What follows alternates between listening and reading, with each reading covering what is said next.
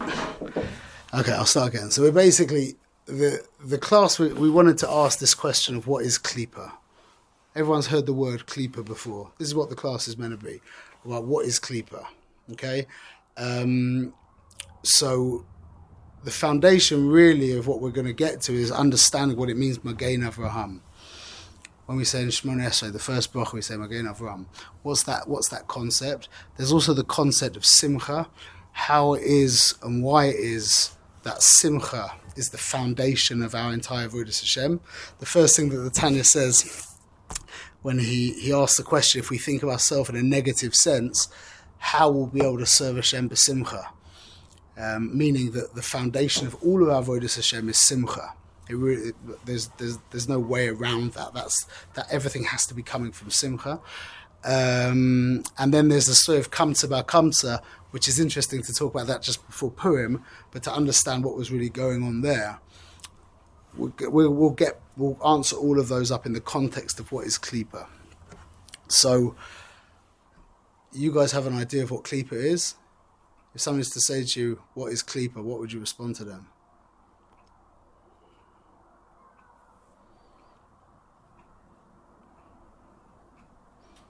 Most people don't have most people don't have much to say on that. So it's it's it's what allows reality to be as it is. Klippa is not necessarily a negative thing. We talk about someone being a Klippa. We use it colloquially. We use it as a very negative thing, yeah. Um, but it's Klippa just basically means a cover, a shell, a husk, like a, an orange peel or a, an eggshell. That's what Klippa is. Klippa allows Hashem to, or I shouldn't say that, Hashem uses Klippa to allow this world to appear that it has some kind of independent reality. That's it in a nutshell. Pardon the pun. Pardon the pun. Yeah. That's really what Klippa is. Klippa is the, the mechanism, the, the tool, whatever you want to call it, that Hashem uses, constantly uses, to allow us to experience a world. So, why did Hashem give us this world with its apparent independence? It's a means to an end. What's the end? Free choice. Free choice. That is what Klippa is there for. Klippa is there to provide us with free will. So, by definition, it's a means to an end. By definition, it doesn't have any purpose in and of itself. Just like the peel of a fruit, the peel of a banana, or of a, a shell of an egg, is absolutely a means to an end. You take off the peel, you throw the peel away, and you eat the fruit. So the peel does two things. The Klippa does two things. There's more as well, but but on a, on, on for our for, for our intents and purposes, the Klippa covers over, and it is a means to an end. Now, understanding the concept of ends and means to ends is the foundation of all of Hasidus, of Torah, of of of reality, of avodah, of, of our relationship to Hashem and to everything, is if we can get clear on what are ends and what are means to ends, yeah, we're in a very, very good place. Okay, that's the whole inyan of Shabbos. Because Shabbos is, there's the six days of creation, which is called Malacha, and then there's Shabbos, which is Tachlis. Tachlis is Hashemayim Va'oretz, the purpose. So when you think about all the Malachas of Shabbos, you have, let's say, Charisha, Surya, Koitzer, Mama, Dosh. You, you, each one is part of a process. So you have ploughing and, and, and planting and reaping, and each one in and of itself is has no purpose. It's all part of a process. So each a malacha by definition, the definition of a malacha is a means to an end. Okay. Shabbos is the end. Shabbos, Shabbos is pleasure. We're not going to get to. We're not going to go there. That's a whole different place to go to. But basically, the the foundation now of Klippa, the purpose of Klippa, is for it to exert it, it for it to um, not ex- exert not exude, to proclaim, so to speak, that it has its own independent reality. That is called elokus. Something that has its own independent reality is called God. There is only one thing that has its own, you can't call it a thing. There is only one that has its own independent reality. That's called Hashem. We call that God. But the role of Klippa is to actually proclaim itself, so to speak, to be Elokus, to be God. As in, this table looks at you, or you look at this table, and this table says to you, I was here yesterday, I'm here right now, I was here yesterday, I'm going to be here tomorrow. It doesn't, you need to really think to allow this table to reveal God to you. On the most basic level, this table conceals God to you, unless you start using your mind. But this table says, not Ein Od Milvadoi. This table actually claims Ani Va'afsi Oid. Like Moshe said, Ein Od Milvadoi. All there is is Hashem. Paro said, he really said, um, um, Ayor li asisoni. I, the, the, the Nile is mine and I made myself. But in the, in the Navi they bring from Chassidus, it says, that he uh, he proclaimed ani va'afsi oid. I am and nothing else is. That's the ultimate statement of the Klippa. So Kedusha says there is nothing other than God, and Klippa says there's nothing other than me. That's what Klippa's there to do. Klippa's there to provide you with the ability to choose something other than Hashem. So anything other than Hashem or anything that appears to be other than Hashem, that's called Klippa. The terms Sitra Achra and Klippa are synonymous, they just refer to two different concepts. And also the word Ra as well, and Chitzonim. There's lots of different words. In, in Hebrew, I thought for many years that if there's two words for the same thing, it really means there's two things. But it's not true. It, there can be multiple words for the same thing, and it, from each of those different words, you'll learn a different concept from that one thing. It's like like a, a, dime and ten cents. It's referring to the same thing, but ten cents is in relationship to a dollar and cents, whereas a dime is what we call it unto its own. Right, so we can have different words. So Sitra Achra, Klippa, Chitzoinim, and Ra are all the same. Uh, even Tzimtzum, Hestapanim, those got, start getting more technical what they're about. But all these all these concepts are basically the the creation of another or an apparent other that allows us to think that Hashem isn't all there is because there's also the table. Okay? So the desire of the Klippa, remember, Klippa is a is a is a, a creature is a is a whatever you want to call it. I don't know the word to call it. It's a thing made by God, and as such, just like the moon and the sun and, and water, it, it's completely. It doesn't have free will. It does Hashem's bidding. Yeah, but it was invested with a desire of its own, and its desire is to exist that's what Klippa does. Just like a tiger has a has its nature is to as as a as something walks past, it sees the back. If you look at if you watch a tiger, you'll see that in, in t- captivity that's that's from the wild. You'll see it standing there, and as someone walks past it and it sees the back of anything, it gets ready to pounce. That's that's the nature of a tiger. So the nature of Klippa is to long to or want to exist. How does that actually play out in the world? Because it exists. If somebody think if something really wants to exist and it already exists, what does that look like? So it plays out in a couple of ways.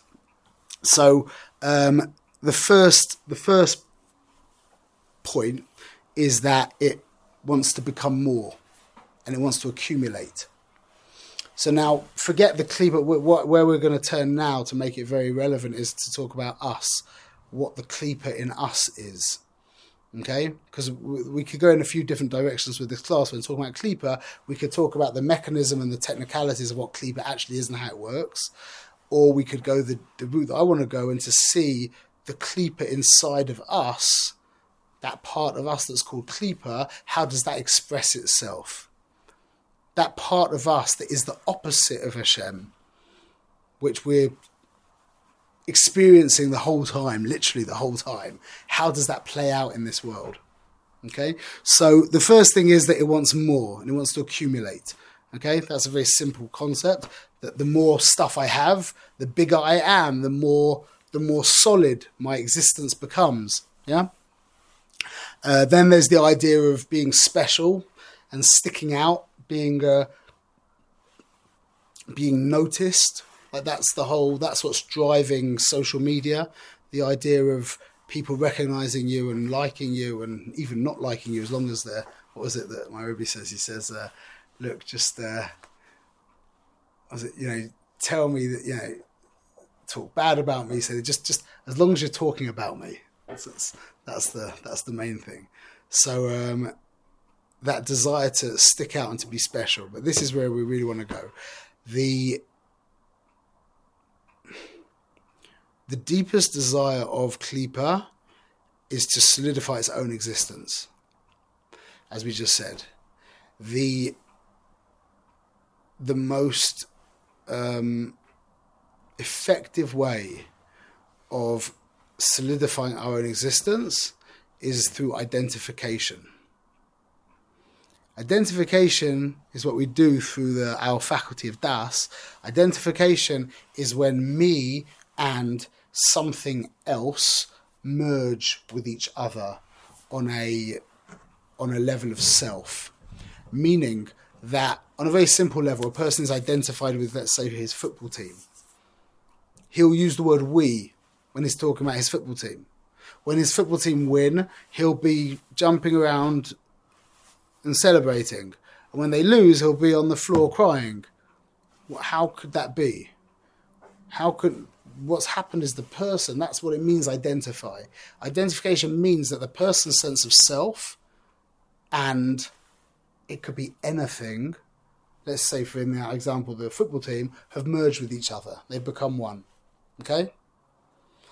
So we can we can literally identify with anything, and this is what the Klippa in us is trying to do all the time all the time identify with anything it can. Now, ideally, it would identify with our with our property portfolio and our you know our our Ferraris and and our position of power, whatever. Yeah, that's ideally. If we don't have that, which most of us don't, it could end up identifying with something like a backache or with an abusive marriage meaning it will start to it, all it wants to do is exist so if it doesn't have that that you know the the 10 billion dollar property portfolio it, it needs to latch on to something to identify with something even a backache even my abusive childhood. It can actually identify with that and therefore solidify my sense of self. You with me? It's profoundly it's a profound idea so we're constantly looking. So so we we the idea of when a person just says you know i'm i'm so rubbish i'm i'm worthless and i'm nothing yeah? And we think that person's got no ego their their their sense of ego is gone it's actually the exact opposite. It's absolute ego. In fact them and donald trump i always use him as my example of a, a you know good example of someone who's egotistical, yeah, they're actually very similar. Just they've identified with what they had access to identify with. Trump has got his his properties all over the world and his positions of power, and this person doesn't have any of that. So they've identified with whatever they have had and whatever they do have, and it's the same mechanism that's working in Donald Trump and in this this you know schleppy housewife in wherever it is.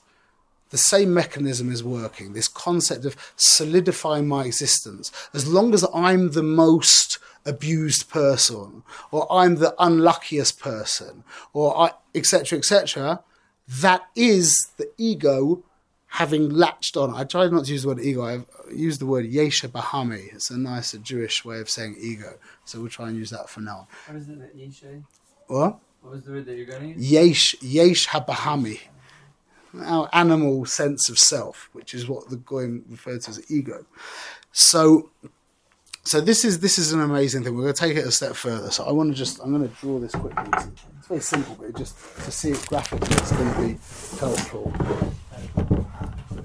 Hmm? You have to identify with something. What? You're saying is you have to ident- everyone has to Ever, not with part what of your we, identity, like you we exist. identify with a lot of If you don't stuff. if you don't have problems or good things, then you don't exist.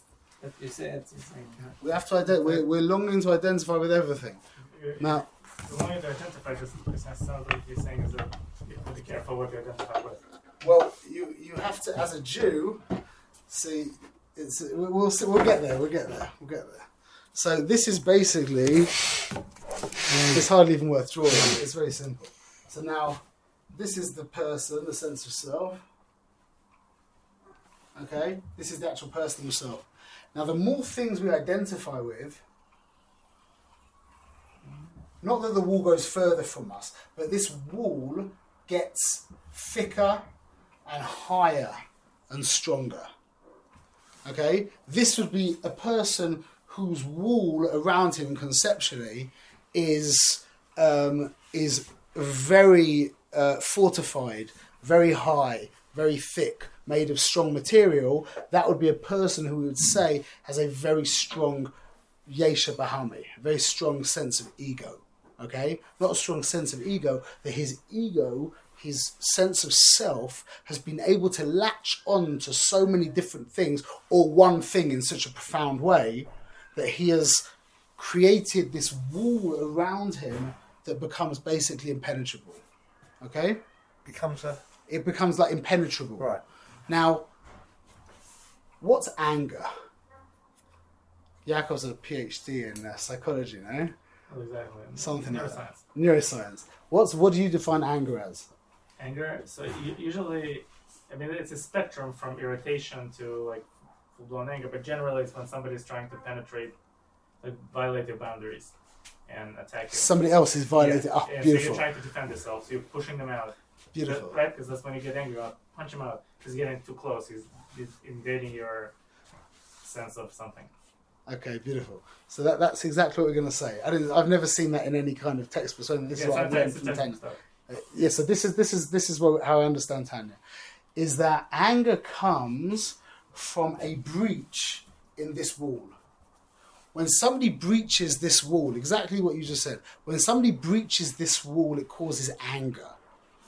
What's the mechanism? This is this is amazing, truly amazing. Okay, now we could say if we wanted to be firm and use firm language, we could say that when you're covered, when your honor takes some kind of hit, is reduced by someone or something, that causes a a um, a reaction, a, a, a, a, a reaction of anger. But what's the anger actually coming to do? You have a you have an answer for that protect question. yourself.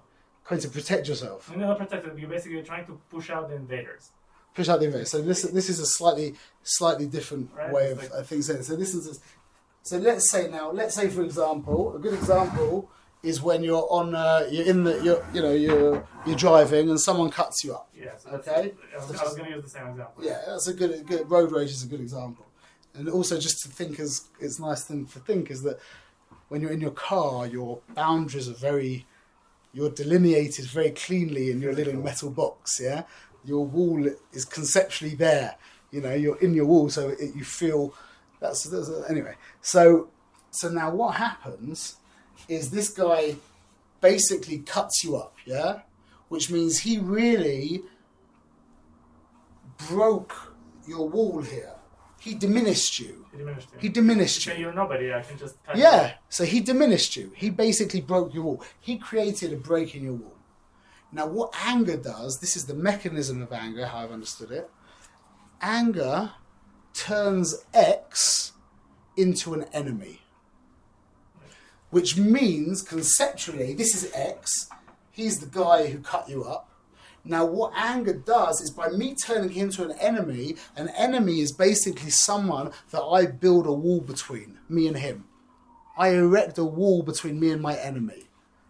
Love and hate are two the two emotions. Love is is a attraction towards, and hate is a repulsion away.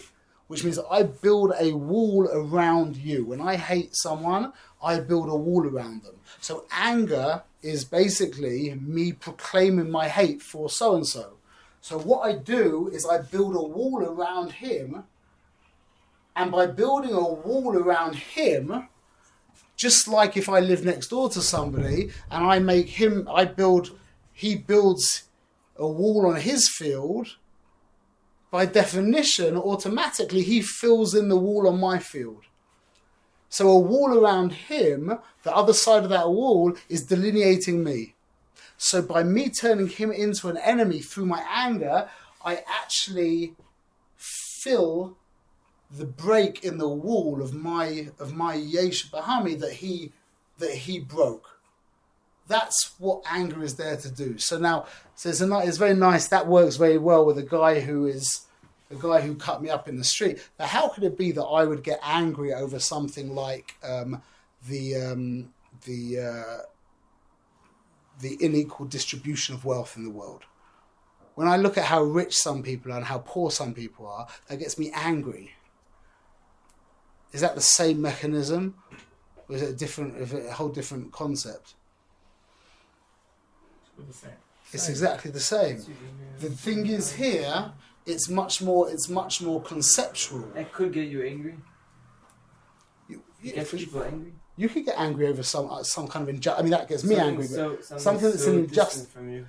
it's injustice. It's out of your reach. Well, let's say somebody told you that they were in the, the supermarket, yeah, and they um, some guy didn't have money to pay, and they gave him the credit card as a big as a big chesed to pay, and after he paid, he ran off with the credit card. Would that make you angry? That someone would do such a thing? I mean, bother, bother. I mean, if I was in the store, Yeah. maybe I'd get angry and try to get him.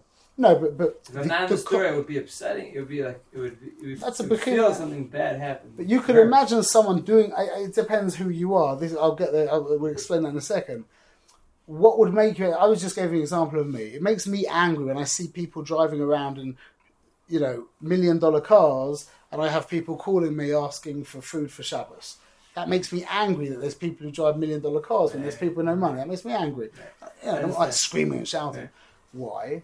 Because I have identified with the concept of wealth, the concept of justice. That's part of my identity. That's part of who I am. So when I see that value that I have being broken by someone, it's the exact same thing. The exact same thing. And again, it's the anger that puts even the weather. If I identify with the fact that I deserve that it should be a nice day, that's that's that's I'm identified with the fact that I deserve X, Y, and Z, whatever it is, and it doesn't work out, then I get angry again. It's the exact same mechanism. That's why the Tzaddikim explained that that by remaining silent when somebody embarrasses you is one of the ultimate spiritual practices you could ever do. Because when this wall, see, it's really funny because when this wall gets broken down, even though you feel, you feel like you're dying, and that you, it's like you you can't live and you're you're gonna go, you're gonna die, you're gonna stop existing. Yeah, the truth is that that's not true at all. Absolutely not true whatsoever. And in fact, ultimate life, true life, real life is when we remove that wall around us. Because that wall is just an imaginary, it's just a conceptual thought construct that we've made. Because you don't really identify with anything. You can't identify with a football club. You identify with the concept of the football club that you've invented in your mind. You with me?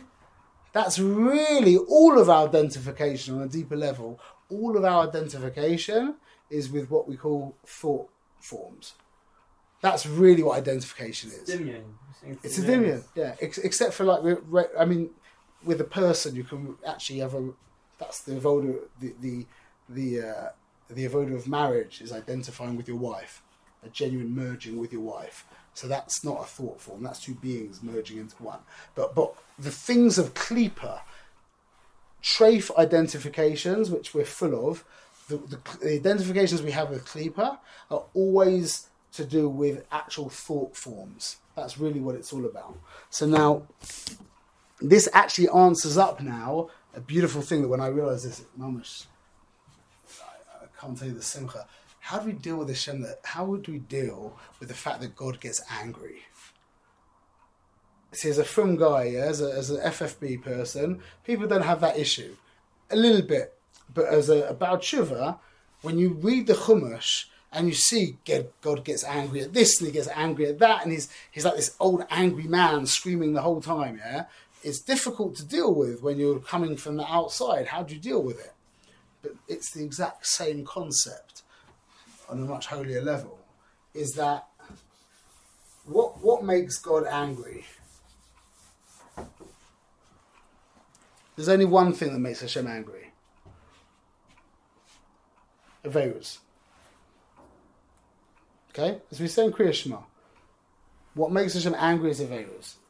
So we've got what's called Malchus Shemayim, which we call the kingship of heaven, whatever. But if you want to translate it into our terminology of 2023, uh, we would call it Hashem's organization. That's what Malchus Shemayim is. It's an organization. So you have a company where you have the CEO over here, and then you have the uh, the the managing directors, let's say, and then you have like the CFO, and you have this broken down into all different. I know it gets more complicated nowadays, and then these it breaks down into more, more, more, more, more, and that, that's a, that's an organization. Okay, so you have l'havdil Jeff Bezos up here, and then you have myriads and myriads, and then you have the guy who actually hands you the package down here after all the yeah. But it's really Jeff Bezos flowing through all of the all of the of the system down to the little guy who gets out his car and hands you the package. Yeah, for all intents and purposes, that's really, in a sense, Jeff Bezos himself coming and handing you your package. Just like I would give it with my hand, he uses another guy. Eventually, it comes down he gives it to you. Yeah. So Malchus Shemayim. So so we've got things like we've got like you know uh, Amazon and Facebook and Apple, Microsoft. Yeah. That that's against Hashgacha Pratis. Chas v'shalom. What do you mean? Because Hashgacha Pratis is not that it's through a messenger.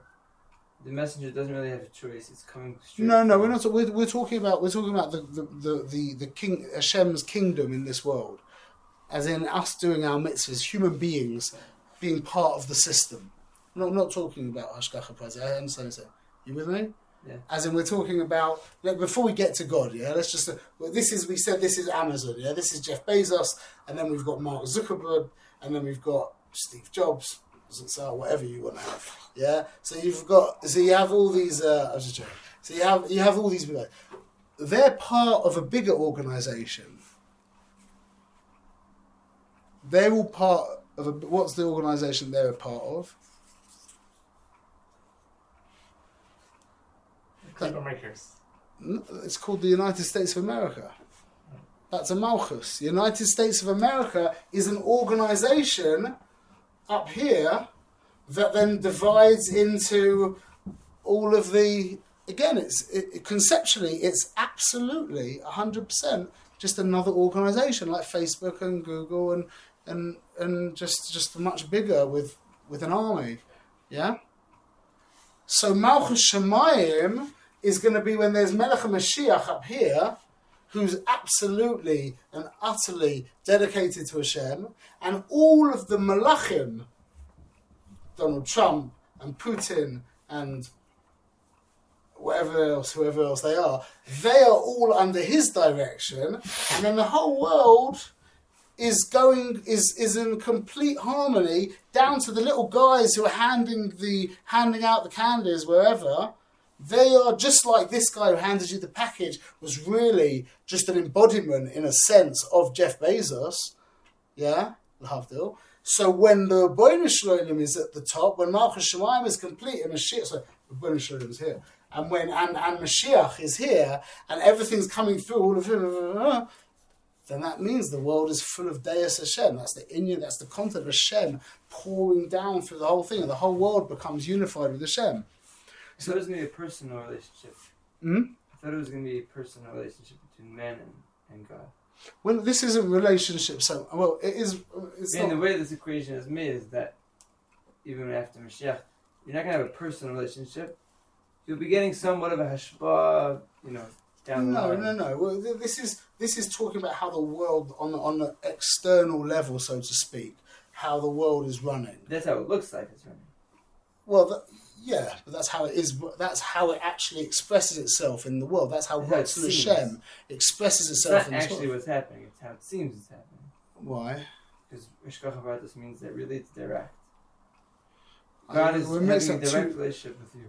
You, you're right, but this just because this is how the system works, it doesn't mean that this guy can't be having a direct relationship with God as well. But there's a system. You've got you've got the concept of the Gedolei Yisrael, and then under the Gedolei Yisrael, then you've got the Rabbonim and the Rabbonis and the Bate Dinim, and then you've got the regular Yidden. You understand? Then you've got the kids. So there is there's a there's a structural system, hundred percent.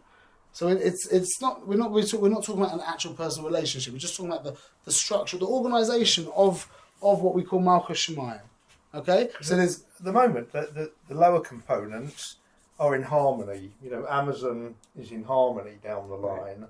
This is saying that the harmony doesn't exist at higher level at all. But when this happens, then the whole thing will be playing to the same exactly conductor, the orchestra. So they will all align and be working in the Exactly. you know, for the same for the same purpose. because right now Facebook and Amazon and Google are in competition with each other. Yeah. But once they're all looking, because they're the top of their, that's why we say Boshen Malchus very quietly, because it's not there yet. On Yom Kippur, when all the Yidden are in working. shul and we're doing what we're meant to be doing, then we say it out loud because then it's mamash in place. But but everyone's working to be on the top. That's what you're saying. Everyone's working. You're saying is everyone's working to be on the top, without realizing that the truth is that there's someone on top. well, they- yeah, because They, they, really, we they're live in a for the one on top. Right now, they're trying to be their own God. top. Their own That's God, like we said, that's Klippa. Exactly. That's Klippa. So once this now now this is the point. What does it mean Hashem gets angry? So in a sense, this is called Gei'us Lavesh. The Malchus of Hashem is called his gaiva, his his arrogance, yeah. That's not the right mm-hmm. word to say that, but we say that. The psukim say that. That it's it's this is his system and he needs this wants this for whatever however we say that. He wants this to be exactly how we've described on, on the perfect level yeah? Now when a jew does an avera see when a jew's doing a mitzvah when a jew's connected to mitzvah everything's running as it should. When a jew is doing an avera he creates a breach in the system. You with me in exactly the same way, l'havdil, as that guy who's driving, so to speak, the guy cut in and he, so to speak, asserted his reality over your reality while you're driving. He said, I'm God. Who are you? And he cut in front of you, and that broke that. Now you get angry to re to replenish this wall by building the wall around him. You with me? So what happens is Hashem's anger. See, the problem is we think that we're learning from our anger to his anger, but that's the wrong way. He has real anger. We have the make believe anger. Just like he has the real hand and the real arm, and our hand and arm is the the make believe. A real hand and a real arm can split a sea and destroy the most powerful nation on the world. Yeah, this is just the make believe hand and arm. Yeah, so so this is really Hashem's anger, which is the real anger. By the way, what's his anger called? One of the words for his anger. Harina. And yeah, there's a lot of words. Chema, from Russian chomer, from wall. Ches mem hey, yeah? means wall in Hebrew. So by his anger, what happens when he gets angry with the Yidden? Bad stuff happens to us. We get schmeiced and smushed around and beaten up and killed and exiled from our land and our behemoths don't have what to our animals don't have what to eat and that etc etc yeah what does that do Sure. hopefully it brings us back to tshuva, which means it's exactly the same concept. The mechanism, it's that, it's not that it's the same mechanism. It's that we have te- our anger is a is a is a is a um, a uh, what's the word a um, a, uh, Metaphor. like a metaphor. It's a it's a, a Stauschluss. How do you say that? It's a um, Chain reaction. it's it's co- it's come down. It's a it's a it's a it's a a um, a slight um, example of of his of his. Uh, it, it's a, a dimion of hi- a a, uh, a Subset. something like that. You understand what I'm saying? Let's say that. Okay, so the the the we'll finish off because we've gone over time. You have another ten minutes, or we're gonna finish. Don't know. Ten minutes, yeah. Okay, good. So the um, the, this is this is now the. There's so much more to say, but this is Well, in part two. well, okay. There's a lot to say. This is this is the story of Avram Avinu on the most profound level, and how it is that the Akeda, the Akeidas Yitzchak was the was the beginning of Am Yisrael, and uh, this is a I, this is a this is I looked at I tried to look up the Medrash, and I saw I found different things, but I I, I learned this from from Rav Yoel Kahn. He said this outright. So this is what he said: that at the time of the Akeidas Yitzhak, when Avraham um, offered up Yitzhak, um, the main avera in the world at that time was people killing their children, ch- child sacrifice. That was the that was the thing going on in the world. Okay. Not Now, in the Jewish world. There it wasn't a Jewish world. Yeah, yeah. But in the Goyish world, the thing that was going on, the most profound thing that was going on at the time, was child sacrifice. Now, I always learned that. I always had in mind, you know, like crazy people with like underpants in their head and machetes killing kids and screaming and whatever. But listen to what, what Rav Yoel said. He said like this that the people at the time got together, they had a big meeting, and they wanted to come up with the the most difficult thing they could do for Moilech, for their God. They wanted to do the hardest thing possible, the ultimate service. So some people stood up and they said, okay, we're going to kill ourselves. We're going to shecht ourselves, we'll sacrifice ourselves, and that'll be the ultimate level. And everyone's cheering, like, yeah, we'll do that. And then someone said, no, no, I can think of something even more profound, a deeper sacrifice. Is we're going to sacrifice our firstborn spitz best children. And everybody realized how more powerful that was. And everyone agreed, like solemnly agreed. So listen to the picture that Rav Yoel painted. He said that in that generation, the child sacrifice was everyone was crying their eyes out. The, the priests were crying, the children were crying, the parents were crying. They were comforting each, comforting each other, saying, This is the best thing that you could do, you know, taking their best children and killing them. It wasn't like this crazed, you know, machete fest. It was a it was a deep, painful, powerful experience.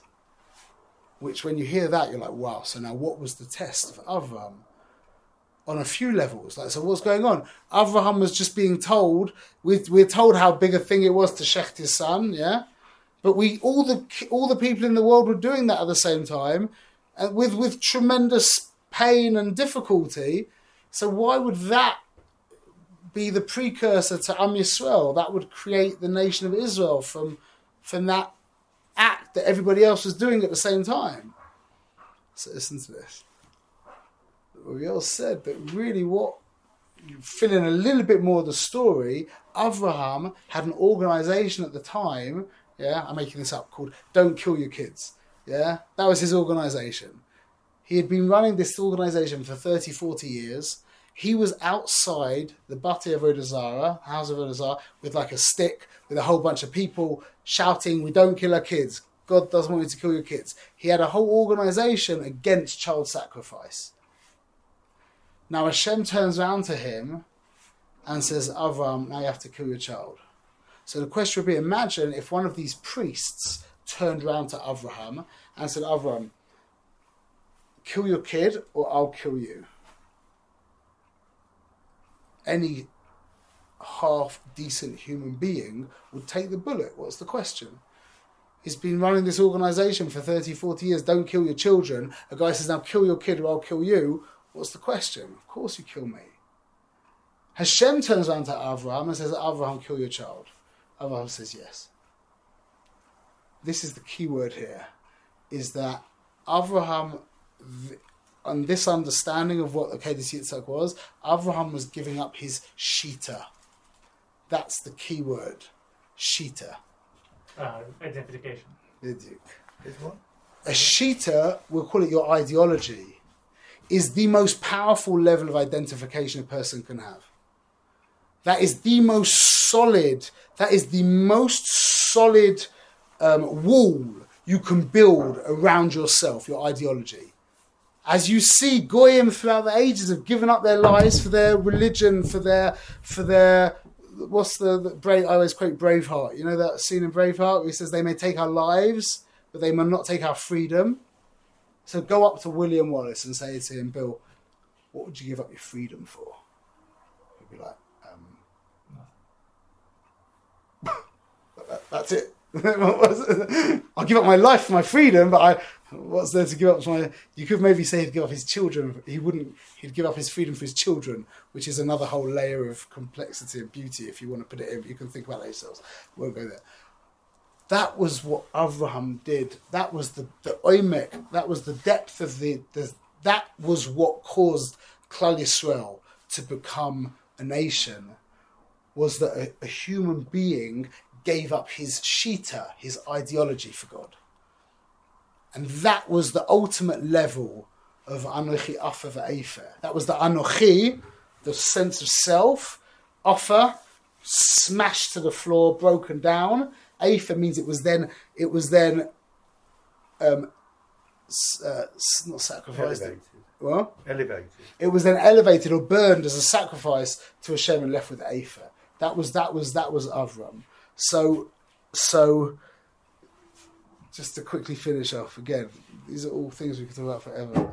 That come to bar kamsa. What what's so we just spoke about the negative way. How do you break this? How do you break this yesh habahami? So we spoke about it could be through suffering, it could be through um, uh, embarrassment, it could be through um, um, things not going, etc., etc. As we just spoke about, all these things that dent your sense of self, yeah, they they allow you to diminish this wall. But you know what? In this generation, the most profound, well, it's always been, but in this generation, because we're so weak, um, the possibly the most profound way of dissolving that wall is. So I'll give you a quick story. I said this at my Shabbos table, but excuse me that I'll repeat it again. I had a, I had a, a, a kid when I took pictures at a chasna one time. This kid, the chassan, called me a couple of months before the chasna, saying, "Shmuel, just one thing. My parents absolutely hate each other. They're divorced. We can't, under any circumstances, you can't take a picture with them together. It will be a disaster." He called me a week before. He called me the day before. Three times he called me. Shmuel, please. I know I've told you. Just remember, no. Pic- don't ask them to be. Make sure they're away from each other. At the simcha, yeah, after the chuppah, they both come up to me together. Like, Shmuel, can we get a picture, please, with our son together? They were like, it was amazing. The boy was there like this. He couldn't. believe what had happened. Simcha is one of the most profound tools, it's not the right word, that we have that will allow us to remove this wall. Simcha. And that's the oimek of the story of Kamsa Bar Kamsa. Because you know the story of Kamsa Bar Kamsa, yeah? You know the story of Kamsa Bar Kamsa? So so the Pashut Pshat is it was just he embarrassed someone in public. But there's lots of examples. I know that's a terrible, terrible thing. Don't get me wrong. But there's lots of examples of someone embarrassing someone in public. That wasn't the oimek of the story. The oimek of the story was it was at a simcha, and the mechanism, the natural mechanism that Hashem has created in this world, that allows for the dissolution of the yesh habahami, is simcha and the guy comes at a simcha. So if you were just being natural and playing with the rules of reality, you would have said, you know what, sit down, eat, come. Verstehen? He went against nature with his yesh habahami. That was that was worthy of the base of Mikdash Islam being destroyed that that not cashing in on the mechanisms that Hashem built into reality to allow us to actually serve God, to go against nature, to protect our sense of self, that was that was that was a cause for the destruction of the base of Mikdash. And that's Magen Avram. Magen Avram, Magen is the and Magen means a shield, a surrounding what's the Magen who's the Magen Avram? Is Hashem. That's our wall. That's the Chiddush of a Yid. The Chiddush of a Yid is that is that a goy can't do this. A goy can't do this. A goy will always have either a wall around him or he could end up a very elevated spiritual, not really spiritual, a very elevated goy, could potentially remove the wall. That's called ego dissolution. There's goyim who've done that.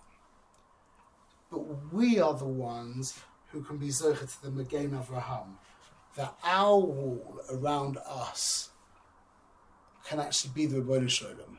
Not as some kind of identification, like religious identification, at all. Nothing like that at all. But actually having our sense of self, so to speak, dissolve into Him. So the Magen Avraham really means that the little blip in the middle that we call me actually ends up dissolving into that wall that we call Hashem, and that's how Hashem actually comes into this world through the Jew because only the Jew can do that. The highest level of the Jew, of the of the goy is a is shita. Like we can bring maybe next time we'll bring loads of beautiful examples, like the story in um, the Gemara in um, in Sukkah of when the goyim ask Hashem for a mitzvah, and He gives them the mitzvah of Sukkah. You know the, the Gemara I'm talking about? Yeah, that that's a, a beautiful demonstration of this idea.